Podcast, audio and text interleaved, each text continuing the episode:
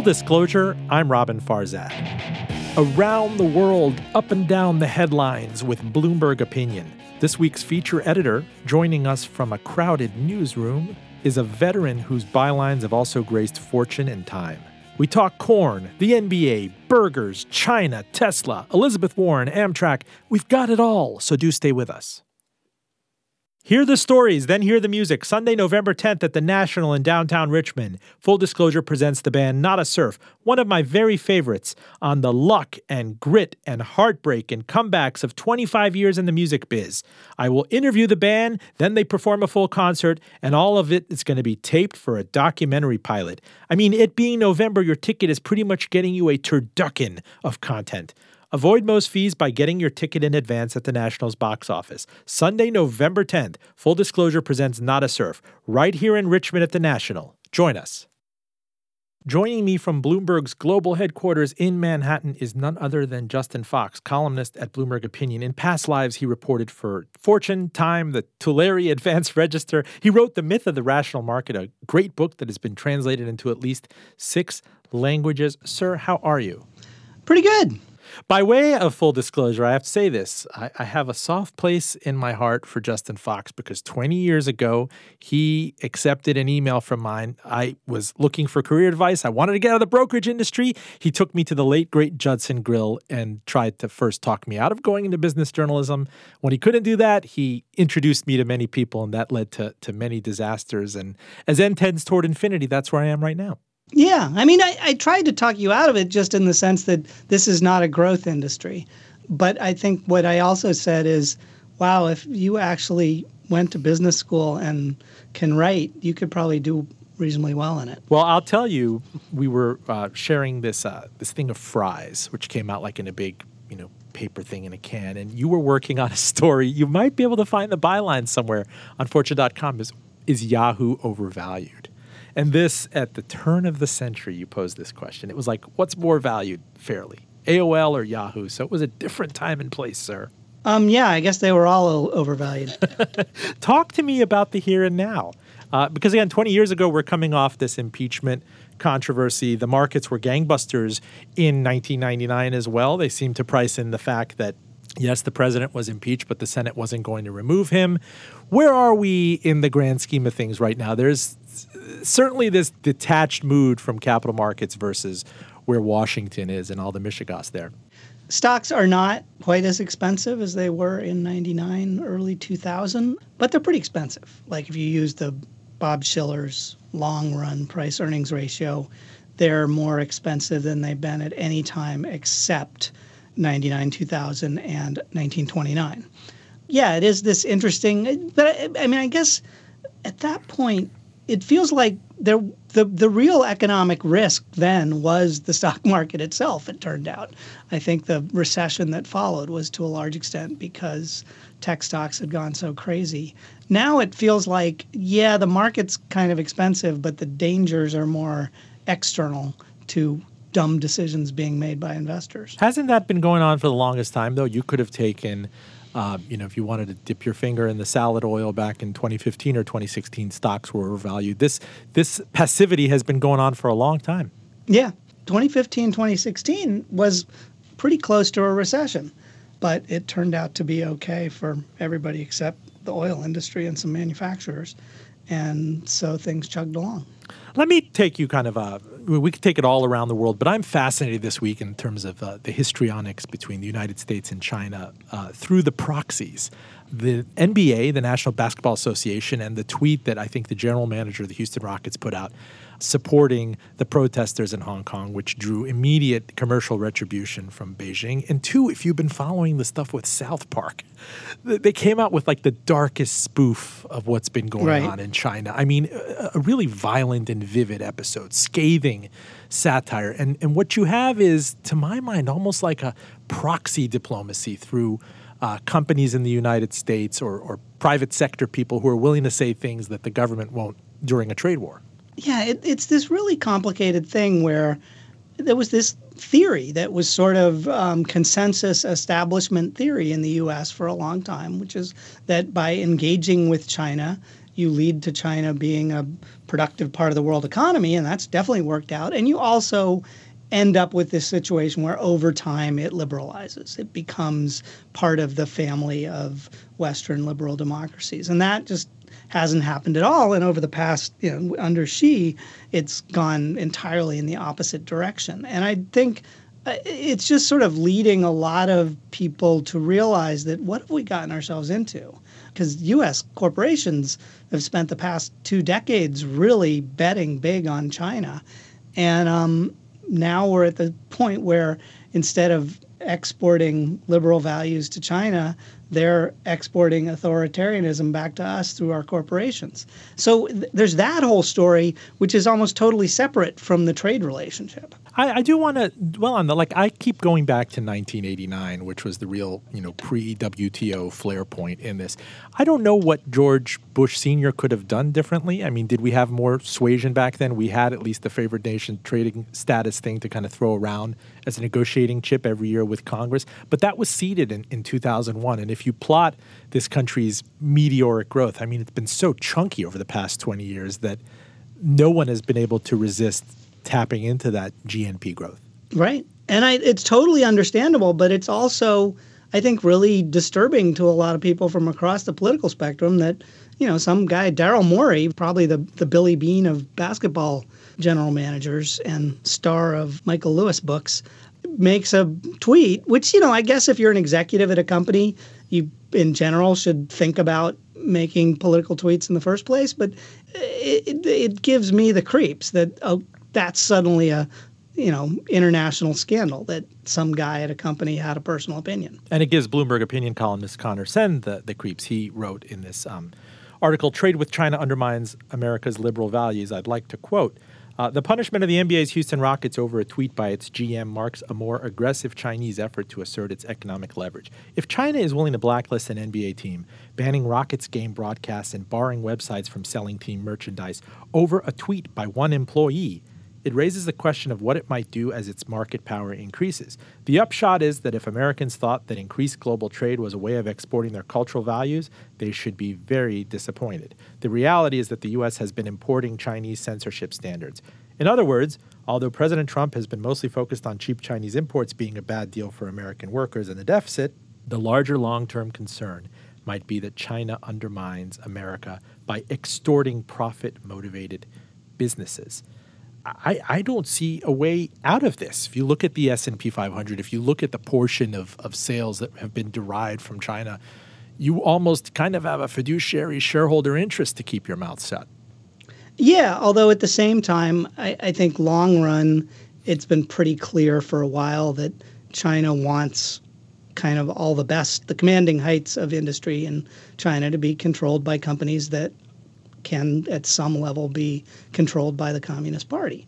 And so I, I do think in a lot of these industries, American and European companies who've made a ton of money in China and, and, and generally experienced more market openness than they ever did in, say, Japan, still long run, um, you know, if they're doing anything that's, especially if it's high on the technical sophistication scale, it, it seems like the long run plan is to s- squeeze them out. I got to ask you before I get to your, your headline. Australia has been recession free for 28 years. Could the U.S. be next?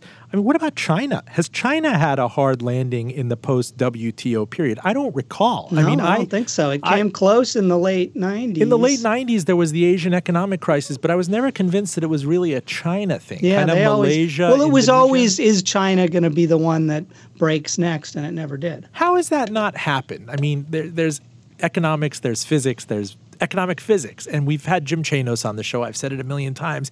He and you you cross paths with him at Fortune magazine, and he was skeptical of Enron. He says that China's the biggest bubble of all. You can't keep shoveling coal into this furnace and and and uh, creating this economy of kind of uh, you know prefab Potemkin demand. It's all going to come crashing and taking the global economy down with it. In the long run, we're all dead. But um, what how many decades has the short run been now with China? I mean, they've mastered sort of Keynesian demand management better than any government ever has. It does seem like something that can't work forever, but it, it's just one of those things. Well, okay, it's worked for quite a while now. Can I then throw a dumb question at you, a kind of a corollary on this? Wouldn't a hard landing for China be good for the United States on balance? If you talk about commodity prices, they're not on balance a massive importer of U.S. wares? You know, we would like to sell them lots and lots of natural gas for one thing, but uh, I mean, the difficulty with it is I just think there's so many things that could happen because of that beyond just the short term China hard landing probably brings a global recession at this point. You know, we think we've been disturbed by the behavior of the Chinese government lately. Just wait until they feel like they're having trouble justifying themselves as the masters of economic growth to the Chinese population. Justin, why can't they be loved? Why do they have to be feared in this case? Why can't there be many conversations in terms of uh, political discourse there and let a million flowers blossom economically? Why I, does one have to beget the other? I don't know. I mean, I, I, obviously you'll get all these stories about, well, this is China, this is the way it is. I don't see why they can't look at Japan and South Korea and Taiwan, which were all effectively one party states, where the dominant party finally decided to allow some competition and in most cases has still remained pretty dominant. I mean, every once in a while, somebody else will form a government, but it's not like the Kuomintang or the LDP in Japan, or I can't even remember the name of the party in, in South Korea. It's not like they've gone away. They're still very powerful in society. They shape society, but they allow, you know, a bit more freedom around the edges. And I don't know why the Communist Party of China has decided it can't go that route. But clearly, you know, th- there were people in it who wanted to go that route, but Xi Jinping just thinks that would be a big mistake and has taken it much more back into the realm of one man control. And how and when do you see this trade war resolved, if at all? It is just such a Lucy with the football thing for markets at this point that there's always some, oh, we're going to you know, make there, there, there's a deal possible again, and suddenly everything goes up, and then it never happens. I, I mean, it's difficult to say because it, I think it's pretty clear that the Trump administration has no actual plan here. I mean, I'm sure Lighthizer in his head has something he's striving for, but I'm sure it's also getting knocked around constantly by the statements of the president. Um, so it and and then I think China has realized increasingly that that's the case, and that there's not a huge amount to be said for um, making big sacrifices to make a deal. So I, I could see it going on for the rest of the Trump presidency. Hmm. Talk to me about this uh, U.S. economic expansion. Use the template of Australia to discuss uh, this this kind of long, long, long expansion that keeps going and going. I believe that the, uh, we're we're longer than the 1991 to 2001 expansion. Of course, we were coming out of this enormous crater in right. 2008 and 2009. So what what caused you to kind of put your eye on Australia? Well, I actually didn't at all. There's it's a little half sentence at the bottom of the um, column that my editors decided would be good in the headline and eventually persuaded me that they were right. Cheeky, cheeky. What I was interested in was the question of whether, because I had written a piece for Business Week a couple weeks ago, just comparing um, economic growth uh, under Obama and Trump, and by it, Trump's still ahead on GDP growth, but there's this alternate measure that the Bureau of Economic Analysis publishes called called gross domestic income, that in theory should be the same as GDP, but never is. And there are economists who have argued over the past few years that it's actually a better um, real time metric of how the economy is doing. And that actually grew faster during Obama's time as president. Um, than it has so far with during Trump's presidency. And so I heard from a few readers and an editor who said, "Well, but it doesn't really. I mean, it, it's always going to the economy is always going to grow faster early in a expansion rather than late." And I thought to myself, "Well, that's not what happened in the '90s. It grew fastest towards the end." And so I spent a ridiculous amount of time gathering GDP data all the way back to 1947, which is how far back the quarterly data goes, and looking at every expansion. And basically, definitely all those short little expansions they had in the 50s were all super fast growth the first year and then settle down, and then there'd be a recession, and then there'd be super fast growth again. Um, but as uh, expansions have gotten longer, that pattern doesn't always hold. So far, it's just basically just this expansion and the 90s one that have that actual accelerating growth over time pattern. Um, but you know, the, in the '60s, the peak growth year was like five years in, and so the the question is just, um, and and then that starts making making me think about this question that gets asked a lot of do expansions die of old age? And increasingly the thinking is no not really. I mean maybe it increases the chances that something will go wrong but if you have good policy big imbalances don't build up maybe they don't. Um, they can go on and on. And australia is the most obvious case of that. It's had a couple of down quarters for GDP, but never two quarters in a row in the last 28 years. Justin, I you know, whenever I see my high school economics professor, I ask him this existential question: What is normal? Where is normal, right? We talked about the right. new normal in PIMCO talk. 2008, 2009, you're going to have to deal with debt write downs, a standard of living bubble. All of that came and went very quickly. We have uh, wealth inequality back at, you know, chasm, yawning levels and everything. And I think about interest rates where they were in 2007 before any hint of, you know, Orange County and subprime mortgages and liar loans and everything. We were at something close to five and a quarter percent. And I know this is an absolute level, but we're now closer to 2% or beneath 2%. And we're at full employment. And the Fed is still biased to cut rates. And the stock market is near a record high. And real estate and the banks have been recapitalized. So what other precedent for this kind of monetary environment have you seen in your career? Um, I mean, Japan, I guess. Does that does shouldn't that worry you?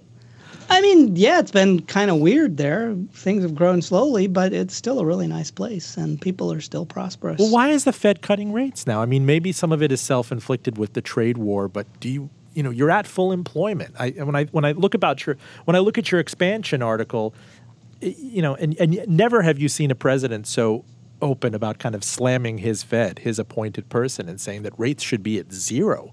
Um, we've kind of shattered many taboos just in the past six months. Yeah, I mean, I gotta say, this is not a top. There are so many people in the world who opine about this and go on about this stuff, and so I just don't pay much attention to it. It's weird. Rates are really low. I, I don't know where we're going. And I think 99.9% of the people who um, comment upon these matters on business channels and everything else don't really know either. Full disclosure, I'm Robin Farzad. You are listening to Justin Fox of Bloomberg Opinion, the veteran business journalist. He was previously at Time and at Fortune. Uh, you were raised in Northern California, am I right? Yep. Almond country? Um, it was actually a former walnut orchard Ooh. that was subdivided in the late 40s, is where I lived. Um, you have covered in your life all manner of corporations. I'm curious to see what you think of this Juul controversy now, especially because Big Mo owns uh, 35% of Juul. And there's an existential crisis at the same time for Philip Morris, which is owned by Altria, because their core cigarette business is declining how do you even look at an example like this? The, the whole the whole outlook for juuling and vaping has changed so much just in two months with these mystery illnesses and these deaths being reported. It was looked at as as uh, you know, I know your colleague Joe Nocera has commented on how revolutionary it was for smokers, two pack a day smokers, to break their habit. But now, suddenly, it itself is toxic to the company that owns a third of it. Yeah, I mean, I, again, not an, another issue that I mostly leave to others, but I, I mean, I think we're at this moment where it was seen as this much safer alternative to smoking. There's still a pretty good chance that it actually is, but clearly there's this weird thing happening now that's freaking lots of people out, totally understandably. So I, I mean, you know, Joe all along has really pushed this idea that okay, maybe it's not great for you, but it's so much better than smoking that it's ridiculous for cities to be banning it and everything else. But clearly, it you know, especially with when they were doing all the flavored um, Juuls, it was appealing to a broader and younger audience even than smoking does. Um, so I, I mean, I, I think this is one of those things just just going to play out. I think we'll get a better sense over time whether this is some weird anomaly or there were some hidden risks in these things that people just didn't know about. But when you were talking about oh, Northern California and where I grew up, I thought we were going to talk about PG&E. We will. My neighborhood no, is no, no, my you... neighborhood is completely um, where I grew up is in the blackout zone. That so that blows my mind. This being a year after the Camp Fire there and PG&E uh, taking on responsibility, an enormous you know bankruptcy type event. And now, um, so many, uh, uh you know, I heard an NPR piece this morning on people having to go out and buy hundreds of dollars of stuff from a 7-Eleven because there are no markets that are open, and you have this idea of rolling blackouts in such a, a, a you know economically prosperous part of the country. What does that speak to? What is the broader subject here? Because you have a you regulated utility. It's it's quasi private. Um, the, the, the, this California economy overwhelmingly depends on this one company. What is the remedy? I, clearly, it's not what they're doing. I mean, yeah, it seems like it's this classic case where um, you know PG&E is acting this way because it's held liable if it starts a fire. It's why you know PG&E electrical wires are not the main cause of these fires that they've been having in California. The you know big fires of the last hundred years, the, majority are lightning and other human causes. Um, occasionally, they have caused some big fires, um, and I think part of it is that they haven't done nearly a good enough job. They haven't invested enough in just basic upkeep of their, um, you know, electrical infrastructure. But yeah, I, I, think this is this weird case where the optimal solution would be some sort of state takeover of the liability, but at the same time, heavy pressure on the utility to upgrade quickly.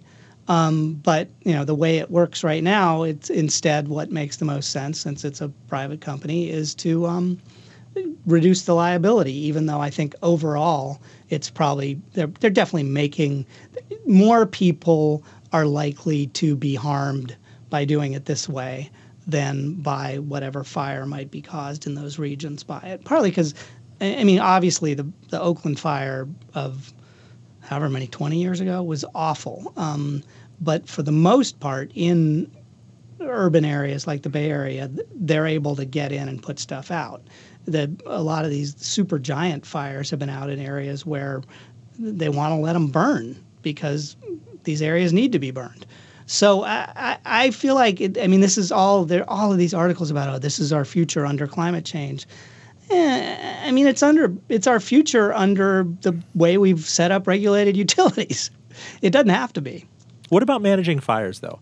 I mean, even if you look into Topanga Canyon or other places, Coldwater Canyon, you go into SoCal, there are areas that have very, very prohibitively high property taxes, and they keep going up because the cost of managing, micromanaging fires and not letting these fires burn out have, have become so high. There's population density, um, you know, the, there are no controlled burns. We saw what happened in SoCal near the Getty Museum. Was it last year or the year before? Yeah, I mean, clearly there's a bunch of people in California who live in what the, the wildland urban interface. And I, I grew up totally in it, right? Backing up into this vast regional park. And I don't know where that goes. I mean, I think people love that and it's beautiful, but that's super risky. I mean, I think the issue right now is you look at the areas in the blackout map in the Bay Area, it includes lots of places that really aren't in that interface at all. It just happens to be where PG&E has power lines. I guess they're concerned about. Um, so it just, I think, yes, there are longer term issues, and I think insurance costs and property taxes are going to have to keep going up for houses that are right on that edge.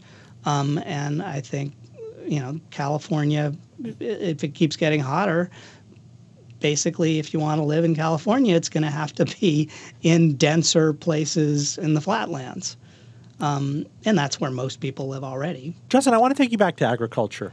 And the, you know, we, we once spoke about almond milk when you were on this show. You you talked right. very eloquently about it. But you had this this uh, very popular piece in Technology and Ideas for Bloomberg. It said, "Are burgers really that bad for the climate?" You were trying to debunk. I, I don't know if it was a, a, a, straw man argument that was made in the New Yorker. Um, every four pounds of beef you eat contributes to as much global warming as flying from New York to London, and the average American eats that much each month. What did you make of that?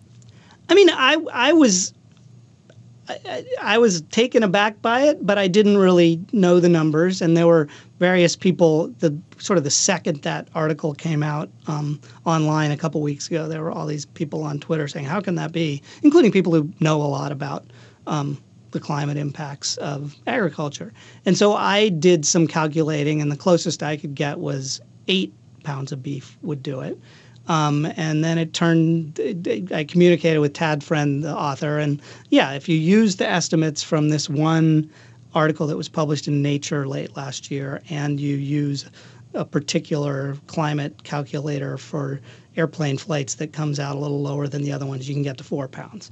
But the really big thing was this this article in Nature was an attempt because most of these calculations of how many kilograms of carbon dioxide equivalent are put into the atmosphere by farming are basically about the emissions that actually come from the farming, from the cows burping, from the tractors driving around, from the resources that go into growing the crops that the cattle eat. This um, study included that and, and basically came up with very similar estimates to everybody else, and then added in the opportunity cost of what if land that is currently devoted to farming, be it cattle or pigs or crops, were instead um, put back into its natural vegetation. And if you do that worldwide for cattle farming because and, and for sheep and goat farming because they need lots of pasture generally, you come up with these astronomical numbers. And so the question is, is that the right way to think about it? Because in the US, you know, the most beef cattle are out in the Great Plains states on down to Texas and Oklahoma on land that was originally grassland and was originally grazed by a pretty much equivalent number of bison who burped about as much as maybe more because they're bigger than the cows do. So, from that sense, it's not contributing a whole lot. But the argument in this article is well, you have to think about the global market, and what's going on is people are tearing down forests in um, Brazil and Southeast Asia to raise more beef. And if there were less demand for beef worldwide, which U.S. consumers as I think the second biggest per capita consumers of beef in the world after the Argentinians, that would have an effect. So yes, we should think about it that way. I, am so I'm not. I wasn't trying to debunk it. I was trying to give a sense of why it's so different from other people's and give people some equipment of how to how to think about this. Have you tried the Impossible Burger?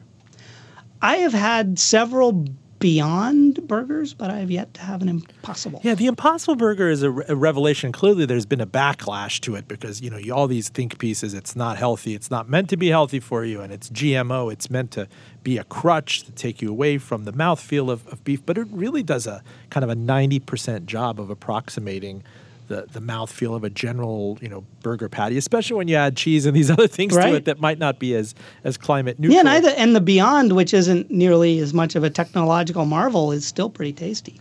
Yeah, I mean, they used to taste like, uh, you know, gritty, grainy, corny yeah. things. And so this is a huge leap and it makes you excited for the future. But I wonder, and Beyond, by the way, had a spectacular year in the stock market. The stock just kept surging. Uh, obviously, Burger King is serving the impossible burger. They had a shortage.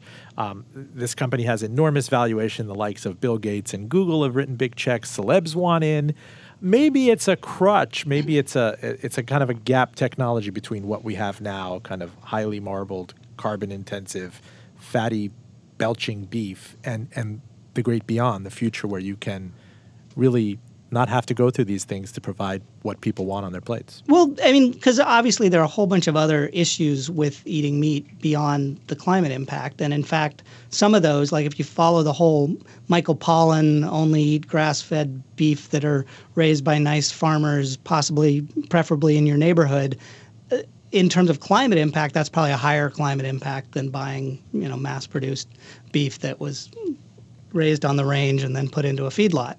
Um, and so, if you're looking at climate impact, the really dramatic change is just going from beef to pork or chicken, because pork and chicken much, much, much, much lower impact. Well, I have you on agriculture, Justin. You wrote about the United States is growing more corn than it can handle. Now, correct me if I'm mistaken, but when oil was at $140 a barrel back in 2008, we we're talking about food versus fuel and cellulosic ethanol we need because we were denting that much into corn supplies. So much of it was being converted right. uh, to be used for fuel. Now you're telling us that there's a, a, a spectacular productivity gains in the past 90 years are a miracle and a problem. Yeah, I mean, it's just 40% of the country's corn harvest is going to ethanol now. And I don't think anybody, I mean, and, and obviously that raises prices a little bit, but they're not, it's not like they've gone up a lot. Um, it's just we're producing more corn than we really need in any rational sense. And so we have legislated this inclusion of biofuels um, in our gasoline supply that, you know, as you say, when it was done in, I guess it was 2005 and 2007, oil prices were really high. They were concerned, everybody's worrying about peak oil and there were big hopes that making cellulosic ethanol out of switchgrass would be coming along really soon. Yeah, I remember it was in a, it was in a George W. Bush State of the Union, I believe, switchgrass. And yeah, and so the switchgrass maybe that's still coming, but it hadn't happened yet, and it's all being made out of corn. And again, this, you know, these. Um, climate change studies, it, it, it, that that is a total um, makes things worse. Basically, ba- drilling oil and making it into gasoline has much less climate impact than growing corn and turning it into ethanol. Talk to me about cars while we're on the on the on the subject here. You know, GM is right now in the throes of this impasse with the United Auto Workers, and they clearly had their quick rinse bankruptcy back in 2009. Uh, things are gangbusters again in some respects, at least for the SUV market. Sedans, not so much. There are these existential concerns about the electrification. You know, my brother bought a Tesla Model 3 and he's just such a fanboy about it.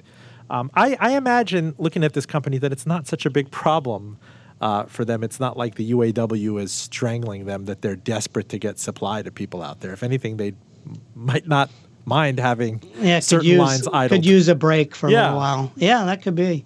Um, I mean, yeah, the whole U.S. auto industry, and it, it's just, be, and it's not really an auto industry; it's a truck industry, um, is. Uh, an interesting thing these days because you know they've had a pretty great decade after their utterly awful um, recession, but it's just always they're, they're just utter dependence on ever larger vehicles.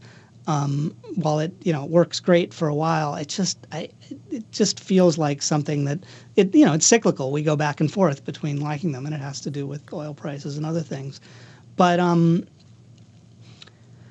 yeah, I I, I don't know. I mean, and I think that's why the UAW is concerned. I don't know where things are going, and GM doesn't really either. They think at some point in the next couple of decades it's going to electric, and that's going to change a lot of things. But man, nobody really knows. That's it's one of those things where it's just it's going to tip at some point. Um, and we're still a long ways from that point. And so, just by way of background, this is the fourth week since 46,000 GM union workers went on a nationwide strike. On Monday, GM made a new contract proposal to the union. Those close to the talks said the union was still working on responding. This is the kind of thing that back in the day, you know, with, with Detroit's systemic importance and labor intensity of things, would have maybe brought the economy to its knees. Right. But now with automation, with um, so many of these so many of these jobs going to non-unionized places in Mexico and Canada, um, such tepid demand for old sedans that were that were kind of staple cars. Um, it, it's amazing that you're not hearing more about this right now. Yeah, I mean, I, I would say on the more generally on the demand side, you know, people don't need new cars in the way. I mean, partly just because they're they bought a lot over the last few years, but also just that cars hold up a lot better than they used to, and so it you know. I, I think people have been feeling flush the last couple of years, so they've been buying a lot. But um, having to pause is not something that suddenly causes everybody to freak out. So yeah, it's still a big part of the economy. If auto sales really start dipping, that'll be one more pretty negative signal. But you're absolutely right that it, this is not the 60s anymore. Full disclosure, I'm Roben Farzad. You are listening to Justin Fox of Bloomberg Opinion, veteran business journalist. He was at Fortune for many years. He was at Time Magazine. Um, he is now at Bloomberg Opinion, where another uh, byline that really caught my attention and got you massive clickage was people who work from home earn 2000 more a year. Telecommuters are more likely to be white collar workers and have a certain amount of bargaining power. Go figure. Yeah, I mean, this is just the annual uh, data that the Census Bureau puts out from the American Community Survey, where they ask people how they get to work. And people tell them. And a growing percentage are telling them that, oh, I, I, I just work at home. Um, it's gone up from, it was about, and this is like they ask you what did you usually do the previous week. So these are mostly people who either happened to be home that last week, but more generally, usually work at home. and it was like 3% through the 90s. Um, then in around 2001, when people started getting broadband at home, it started rising, and now it's 5.3% of um, American workers usually work at home. Other polls show up to like 43% do it at least occasionally. And it's pretty clear in 2010, um, in the census data, the work at home people had a median in, median earnings that were 11% lower than those who drove to work. Now they're 5% higher. Another interesting thing is people who take public transportation to work have a slightly higher median earnings than people who drive. And the, the reason for that is purely geographical. yeah. It's just, you know, seven, two thirds to three quarters of U.S. public transportation commuters are in metropolitan New York, Chicago, um, San Francisco, Boston. I think that's it, maybe Seattle. Um, and those are all pretty oh washington that's the other one. Uh, those are all pretty high income places so that that just drives it up. And i discovered after i wrote the column if you dig in more the people who really make the most money are ferry commuters and railroad not subway but railroad commuters. And when you think about where there are a lot of ferry Oh, commuters it's, it's York. yeah it's, it's new york it's seattle it's san francisco. That's basically it. Um, so you know it doesn't really tell you much but it is kind of funny to think about certain public transit commuters are the highest earning commuters of them all. Now, I know you don't cover the brokerage industry. You have, parenthetically, you have, you know, your, your book certainly talked about the, the myth of the rational markets and markets. One of the big headlines in markets this month was the uh, the quiet death of commissions, the stock commission. We saw uh, uh, in one Tuesday, uh, TD Ameritrade lost 23%, its worst day in 13 years. E Trade lost 18%. Schwab fell 10%.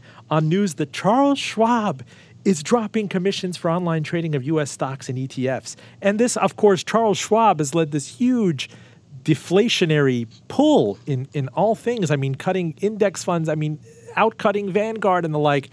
This is kind of a, a, a whimpering headline that I think in the past, if you looked at the deregulation of commissions and some of the things in your career that you looked at in terms of capital markets history and the accessibility of markets to retail investors, this was a huge headline, and yet it wasn't.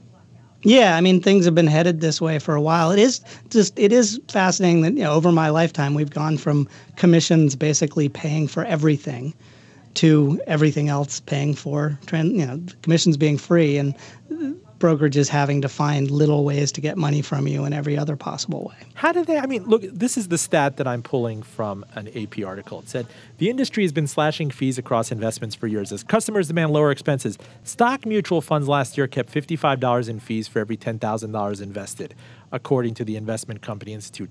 That's down from $100 in 2003. Um, Yep. And there and there's still a ton of, of, of actively managed stocks. There there seems to be this idea, and this more going back to the book that you wrote, that you know um, there's going to be a mass die out of an enormous multi-trillion dollar industry. Yeah, I mean, you know, the share going to index funds just keeps rising, um, and clearly, active managers, a lot of them keep making a living, but it does seem like an endangered, endangered business. I, I guess in the end, it, it's just and and with indexing versus active management, it's pretty clear what the sort of well, I think it's pretty clear what the what, what you gain and what you lose. Um, I mean, and I think the main thing you lose is this growing concern, even um, you know, among people like Jack Bogle before he died, that well, gee, if all we get is all these index funds owning the same group of companies, that starts to do some weird things to the economy. Um, I, in terms of commissions, I think the issue is just that okay, so Schwab is, and I'm a Schwab customer. I, they're going to find some other way to get money out of me, and it's to be less transparent. Justin, one of your summer headlines that I think is a is got got the makings of a best selling book in it. I know your wife would kill me for saying this, but the Amtrak that works and the Amtrak that doesn't. Its long distance trains are expensive anachronisms that are dragging down the more successful parts of the system. But Congress can't bear to give them up. I think I chuckled a couple of weeks ago when they finally announced direct DC to New York, you know, nonstop service that would save I think what 13 minutes over the Metroliner or a Acela. Oh, I missed that. That could be interesting. I mean, the other thing that they announced to much gnashing of teeth among railroad aficionados is they're getting rid of the the actual kitchens on their cross country trains and replacing them with you know airline food um, which uh, that makes me a little bit sad. Although, because they already do that on the the Chicago to San Francisco train, it's airline food, and basically the food is really good, but the whole atmosphere and vibe is awful. Whereas the dining cars on the cross country from Chicago to the West Coast are actually pretty fun.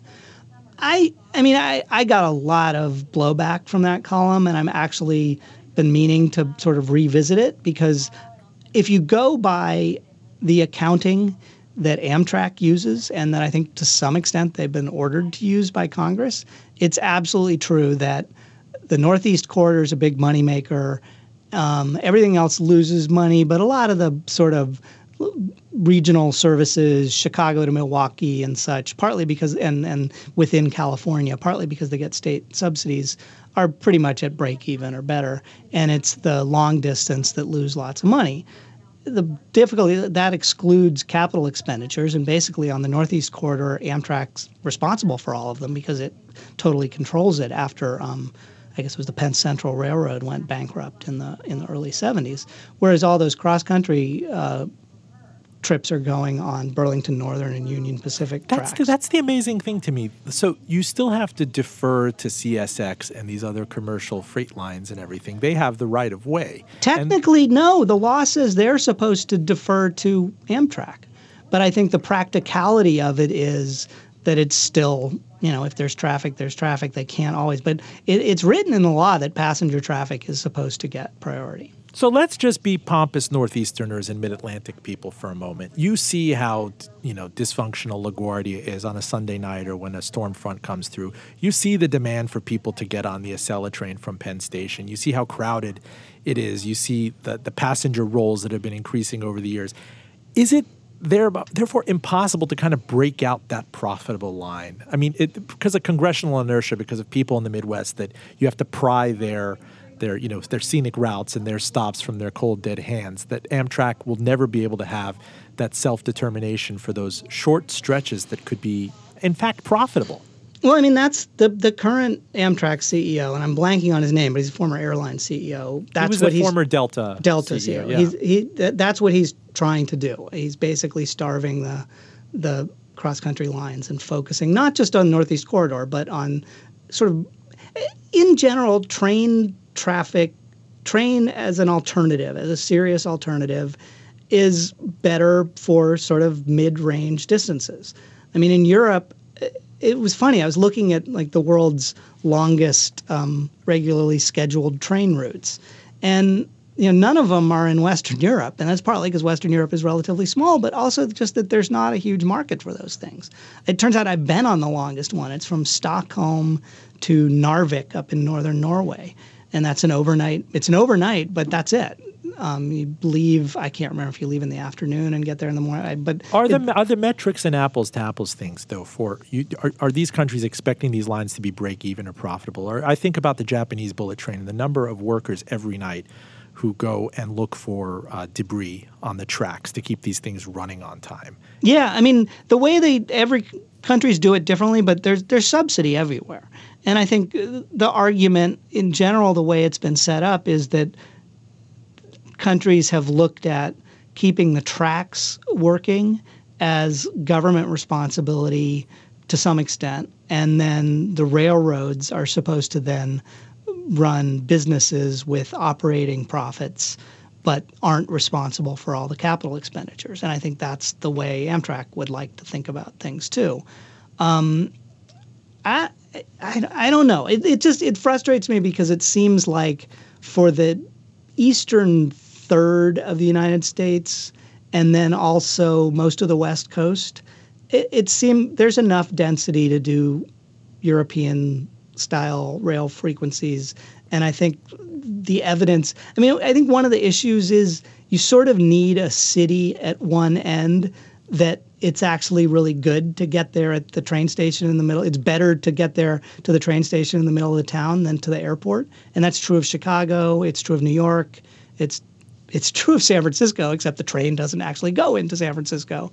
Um, it may be getting true of of um, Los Angeles over time, but with a lot of other cities, it's just like you know, if you're traveling out of Columbus, and I think Columbus actually doesn't have an Amtrak station at this point, but it would be more of a pain to have to, for most people who live in the area, to have to leave from downtown than to just go to the airport. And so that I think that's part of the difficulty that the U.S. has is too many cities that aren't really set up for this. But I mean, going farther down than just the Northeast Corridor, going on down to Richmond and on towards Atlanta, I think I think there's an appetite for more, and, and I think states are willing to put some money into that.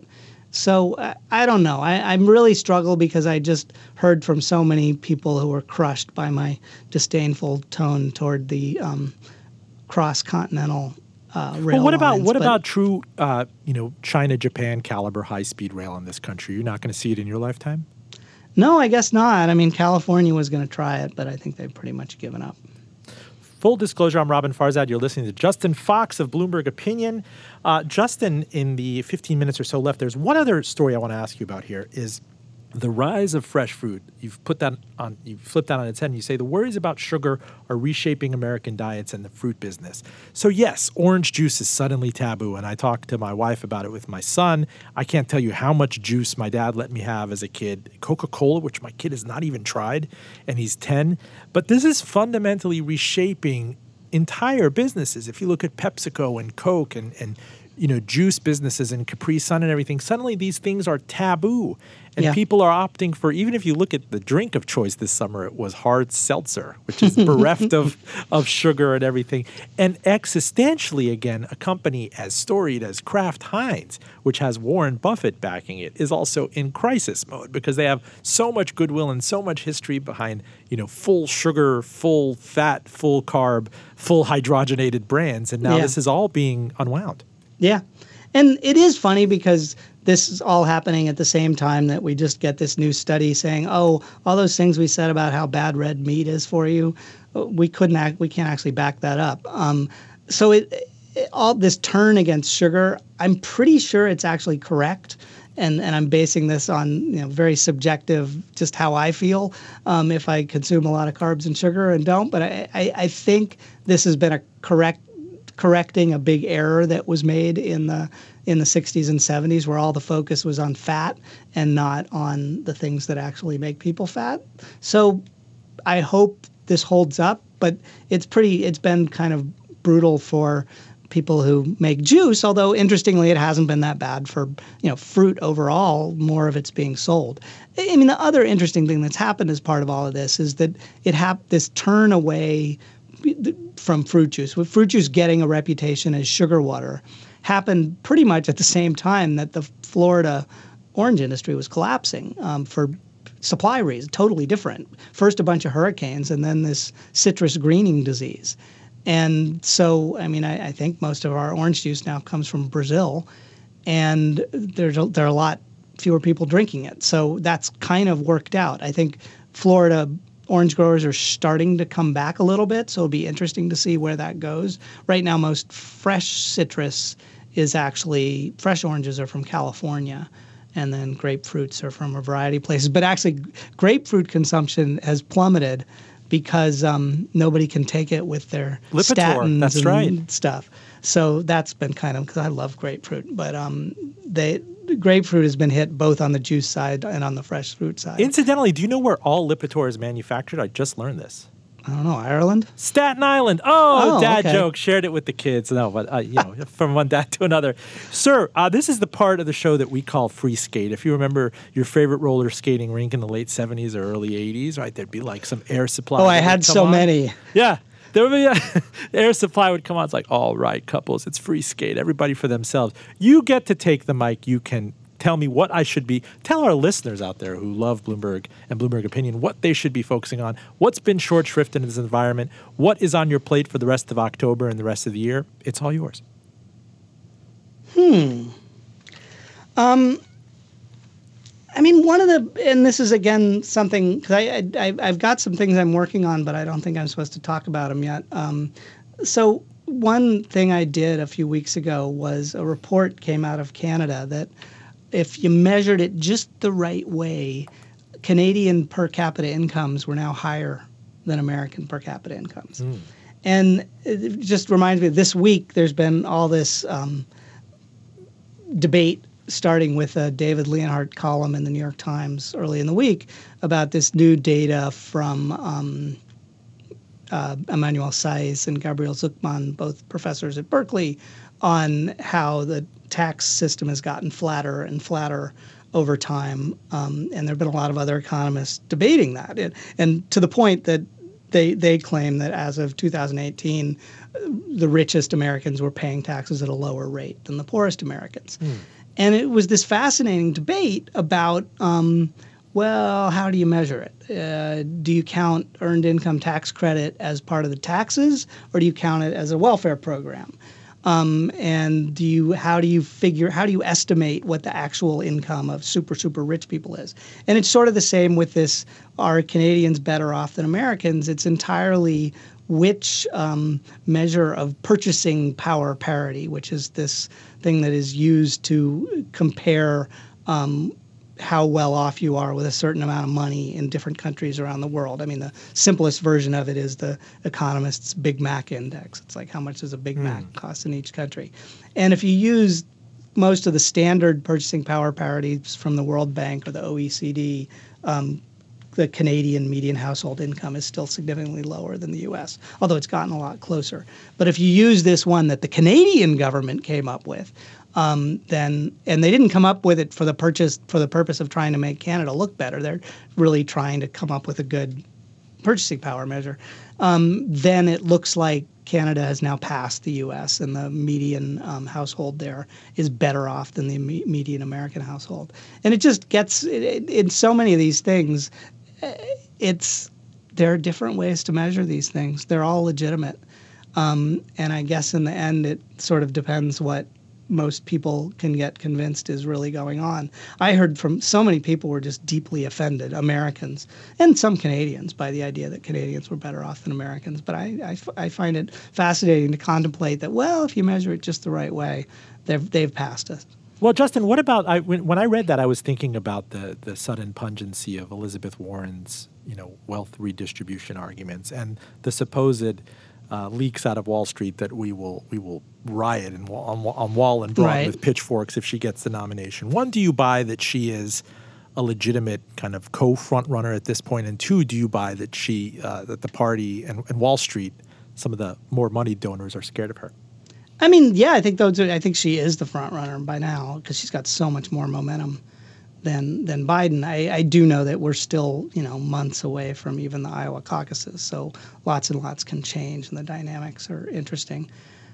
Yeah, I don't. I mean, I guess Wall Street hasn't had a candidate this that it could freak out this much about since FDR and since Wall Street was already totally collapsed when FDR came along. They they could wail, but it didn't really matter so I mean, it'd be interesting to see. I, I just, I think, you know, obviously that might cost her some money with um, financial industry donors, but if the people in the financial industry decide to loudly oppose the um, Elizabeth Warren candidacy, I mean, I think that's the best thing that could ever happen to her. But the, the strange thing is that the people in the Senate, they don't have the Senate the Democrats. And even if they would win, you, you run out the simulation, she does ascend to the White House.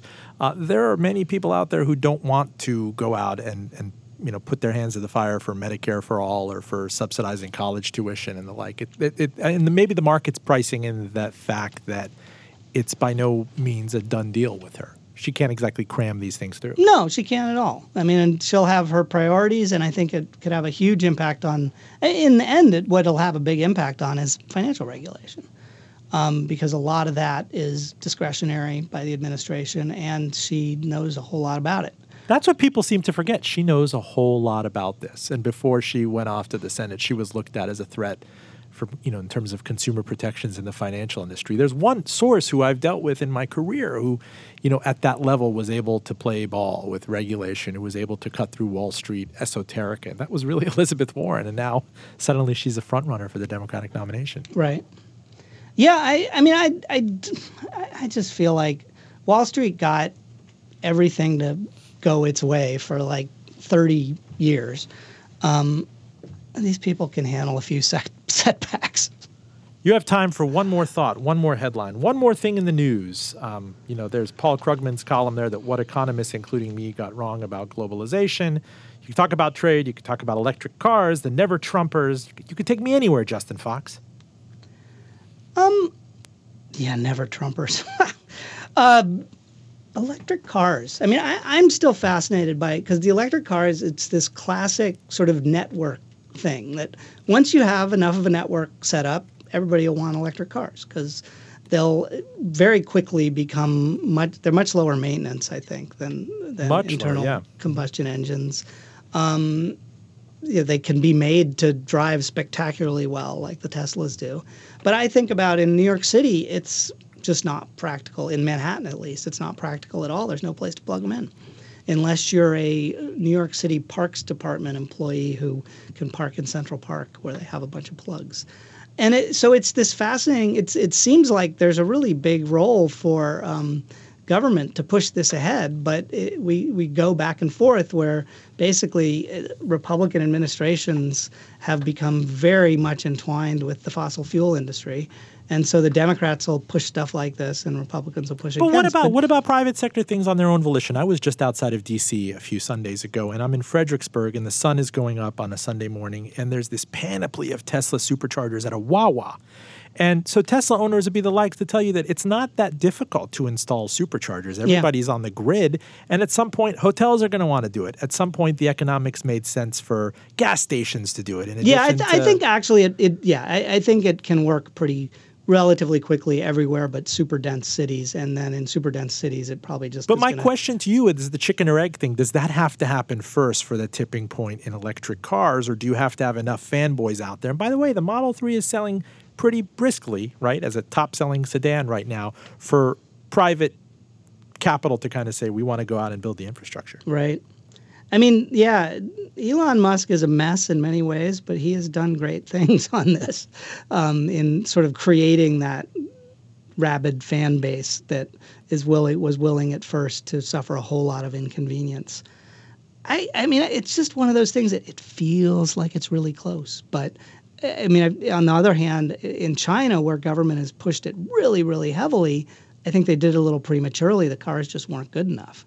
Um, and I think they've had a lot of problems because of that. So maybe we'll somehow get lucky and through some mix of um, our own confusion and private sector money coming in at the right time and government will will time it right and catch the wave. But I, I don't know. Justin Fox, we love catching your waves, sir. Give us your digits again, where people can find you. Be opinion, of course. Yeah, I mean, Justin Fox at Bloomberg Opinion. You can just sort of Google that, and always find me. I'm on Twitter at FoxJust, F O X J U S T. And you're always near and dear to my heart, Justin Fox. Thank you for bringing me into this beautiful industry 20 years ago. I cannot thank you. You're always welcome on this show. You know that. It's always always fun to be on here with you, Roben. Thank you. Full disclosure our engineer is John Valentine. Special thanks to Bloomberg New York. You can enjoy this show now in its fifth year on NPR member station VPM News, on NPR.org, and on iTunes at linkfulldradio.com. Reminder that our landmark evening with the band Nada Surf is right around the corner, Sunday, November 10th at the National in downtown Richmond. Hear the stories, then hear the music. You can get tickets at the National in person or at nadasurf.com. You don't want to miss it. I'm Roben Farzad, back with you next week.